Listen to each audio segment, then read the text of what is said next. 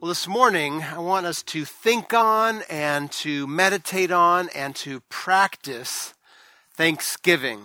Now, I'm not referring to this past Thursday.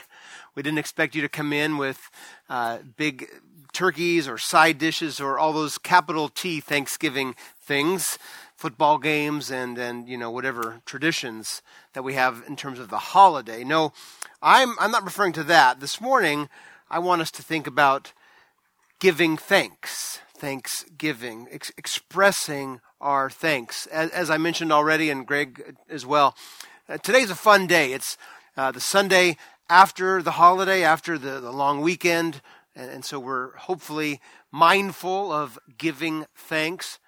But today is also the first Sunday of Advent. Those are the four Sundays before Christmas Eve, where uh, the church has historically reflected on the coming of the Lord Jesus, the first time, his first advent, the incarnation, God in the flesh, but also looking forward to the fact that one day he will come again. And so it really is a wonderful, wonderful weekend. It's worth also remembering that as Christians, we, we don't need um, a holiday to give thanks. And, and again, don't get me wrong, I, I love Turkey Day or Thanksgiving Day, all those things. I mean, I love getting together. Even granted, this year it's different, probably for all of us. It was a different Thanksgiving holiday, um, but we don't need that. In fact, um, the scriptures from beginning to end make it clear that our lives as sons and daughters of the King are to be marked by giving of thanks. So let me just kind of tell you what we're going to do tomorrow. I want to give you a little bit of a uh, heads up warning. So I, I want to just remind us of a bunch of scriptures that speak of giving thanks. We'll, we'll talk a little bit about one of them in particular. But then we're going to do that as a church. Hopefully, you all have a songbook. And in fact, I'll just have you right now kind of draw your attention to the last uh, page, last two pages there, uh, the song 10,000 Reasons. You see, um, there's some parts in that song on this book that are highlighted in yellow. And what's going to happen? Uh, we're we're going to pray together as a church, and it's a little harder to hear out here. Some of you have masks on, and that's great. Um, and we're spread out, and that's great. But but I'm hoping that when we get to this song, uh, Greg and I are gonna are gonna stop mid song and kind of prompt you with those lines. And we just want short little outbursts or, or that's probably not the best word like popcorn you know responses with those those those prompts so that we as a church spend time giving thanks today. And uh, and we're going to do that. And we'll sing this song. Uh, we'll welcome the kids back and then we'll eat uh, and enjoy uh, our, our lunch together. So that's kind of a little bit of where we are headed so we already heard Psalm 105. Greg read that for us as we started this morning. Let me let me read you Psalm 95, verses 1 and 2. Oh come, let us sing to the Lord. Let us make a joyful noise to the rock of our salvation. Let us come into his presence with thanksgiving. Let us make a joyful noise to him with songs of praise. Or Psalm 100, verses 4 and 5. Enter his gates with thanksgiving and his courts with praise. Give thanks to him. Bless his name. For the Lord is good. His steadfast love endures forever, and his faithfulness to all generations. We're going to come back to Psalm 100 in a few moments. Moving to the New Testament, and by the way, that's just like a crumb size smattering of, of the Psalms that speak of giving thanks and, and, and whatnot. Um, but just so you're aware, of, I think something a lot of you know, we're told to do this. God's people did this. Uh, but now moving into the New Testament, um, it seems that giving thanks, thanksgiving, was a regular part of the early church's worship life. Consider, for example, this verse, one verse from 1 Corinthians 14, uh, verse 16. This has to do where the Apostle Paul is speaking to the church about when they gather and some things they were doing that he wanted to help correct and, and get them on the right path. And he says in verse 16 of chapter 14, Otherwise, if you give thanks with your spirit, how can anyone in the position of an outsider say amen to your thanksgiving when he does not know what you are saying? So it seems like he's speaking there of some that were speaking in tongues, giving thanks in the gathering. And, and again, this isn't about tongue speaking as much as it is to see that they did that when they, when they gathered. They, they gave thanks. The Apostle Paul instructs the churches to give thanks to God for all things in Ephesians 5:20. He says, "Giving thanks always and for everything to God the Father in the name of our Lord Jesus Christ." This is part of God's will, in fact. 1 Thessalonians 5:16 and 18 say, "Rejoice always, pray without ceasing, Give thanks in all circumstances, for this is the will of God in Christ Jesus for you. I love how Paul puts it there. Note how it says we are to give thanks in all circumstances, not necessarily for all circumstances. And that's huge for us, right? Let's just acknowledge it. In in 2020, 8 months and counting into the pandemic and all of the ripples because of it and the collateral damage. I mean, what a what a year it is, and it's a different year. It's a hard year. I've been talking to more and more people in our own church family that that have, and again, I'm not a psychiatrist, but so so it's not like a diagnosis officially, but but for a lot of folks, there's a low grade depression this year. And some more, some, some less, just struggling. One writer I, I just was reading recently in, in a post, he, he put it like this In this year, we've lost moments, we've had distance relationships, dashed dreams, canceled celebrations, multiple disappointments and discouragements, and, and death. And that list, he writes, is only representative, right? It's not even exhaustive. These are all accurate descriptions and reflections of what we have experienced, and it expresses some of how we are processing those experiences. So it is a difficult year. And even this morning, to sing praise and, and to give thanks uh, we don't do it because like we're just plastic people.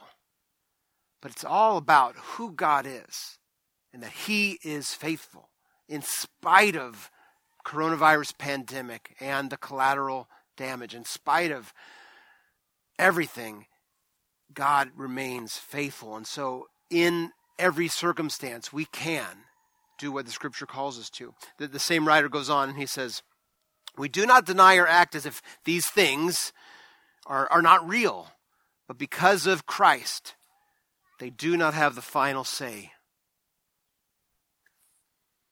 The virus, its effects, they impact us, but they do not ultimately control us. That's if we are trusting in our sovereign, good, faithful God. So, really, it kind of poses the question will we still be people that give thanks in all circumstances? even in 2020? Will we? Will we do what God calls us to? And remember, everything God calls us to, He empowers. So, calling us to give thanks, His grace is already there. His grace is already there. Philippians chapter 4, verse 6, a very famous verse, says, Do not be anxious about anything. That's hard to do. I love, in fact, just as an inside. that same word where Paul says, do not be anxious about anything. Paul the Apostle himself, in Second Corinthians, I believe it is, speaks of his anxiety for all the churches. so, you know, Paul was a real, real guy. He wasn't sitting up in some tower, you know, with, with no concerns, right? Let's remember all that he went through the, the shipwrecks eventually, the imprisonments, right? Most of his letters being written from prison alone so even so, he would say back to Philippians, do not be anxious about anything, but in everything, listen to this string here, by prayer and supplication with thanksgiving, let your requests be made known to God. We are to fight the anxious realities by praying, by giving requests, and included in that is having giving of thanks, thanksgiving. Or to Timothy he would write in 1 Timothy chapter 2 verses 1 and 2. And again, we're just trying to get a summary of how prevalent giving of thanks was for the early church. In 1 Timothy 2 1 and 2, he says, First of all, then I urge that supplications, prayers, intercessions, and thanksgivings be made for all people. And he goes on, of course, to speak of kings and all who are in high position. As part of worship, Christians are to offer these petitions, these supplications, prayers, intercessions, and giving of thanks to God for all people. The scriptures speak of the gospel spreading and, and the generosity of, of various saints as being an occasion for thanksgiving in 2 Corinthians 4 and chapter 9. And then at the end of the New Testament, when you get to Revelation, the four living creatures in chapter 4, verse 9, the angels in chapter 7, verse 12, and the 24 elders in chapter 11, verse 17, they're all before the Lord in the heavenly throne room, providing a model of praise and giving thanks. Giving thanks. So the Bible, from start to end, is filled with God's sons and daughters, the church, practicing thanksgiving. Now let me return to Psalm 100, verses 4 and 5, just for a few moments. The psalmist writes, Enter his gates with thanksgiving and his courts with praise. Give thanks, right? It's repeated twice there. Enter with thanksgiving, give thanks. Bless his name. Now, let me just remind you for, for, the Old Testament saints to come before the gates and, and before the courts, that, that was speaking of going to the temple. And, and we might think, oh, that's like them going to a church service. Sort of, sort of, but for, for God's saints then, to go to the temple was to experience God. The temple was where God's presence was most directly manifested.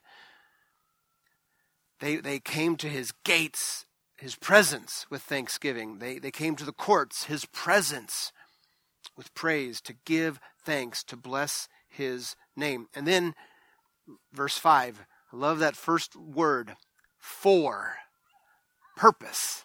Why did they come to his presence to give thanks and to bless and to praise? Because the Lord is good. His steadfast love, his covenant love, right? Faithful love, like the Jesus Storybook Bible puts it, his never stopping, never giving up, unbreaking, always and forever love. It endures forever and his faithfulness to all generations. Because of who God is, they come into his presence to give thanks, to praise.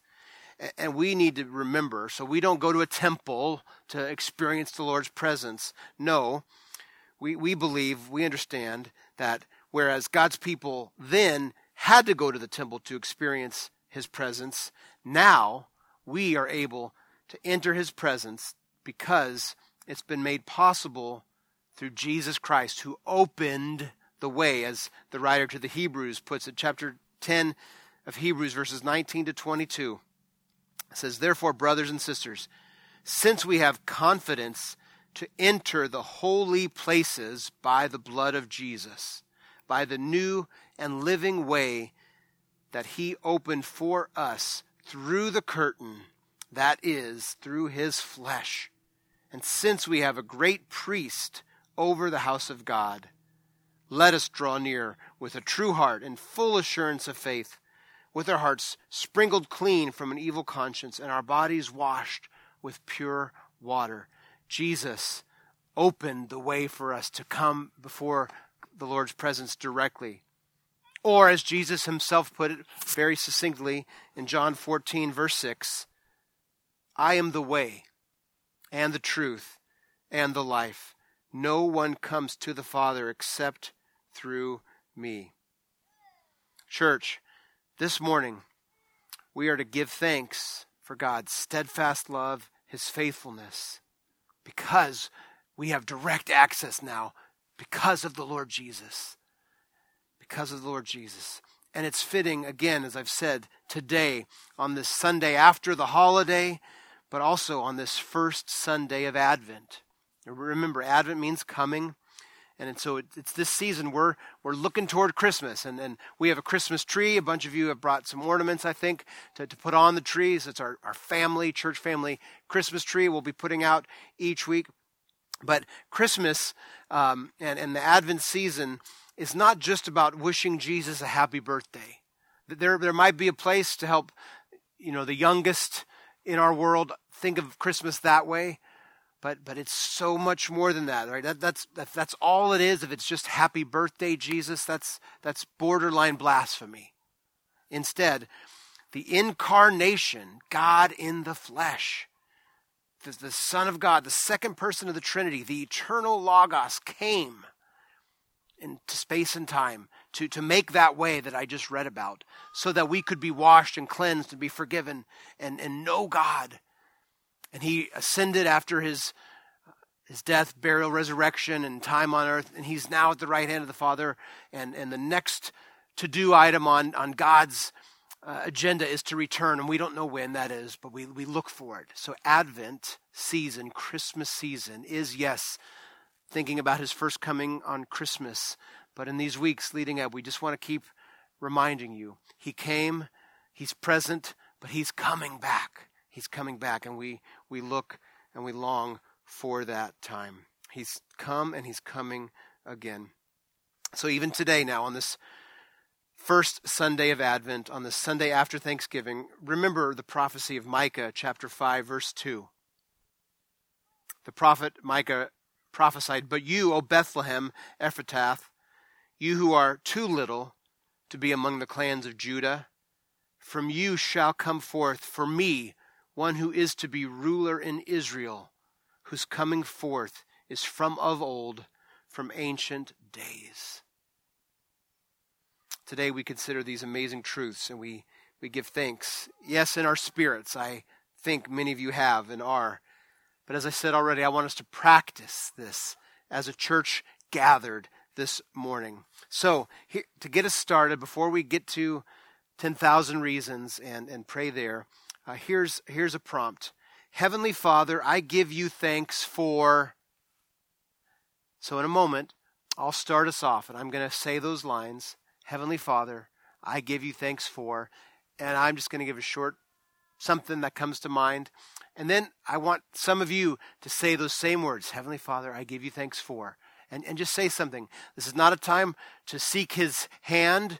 No, we want to seek his face with thanksgiving. Just what, what comes to mind to say, Heavenly Father, I give you thanks for. Okay, very simple. So let's let's just do this together, and I'll I'll start as I said.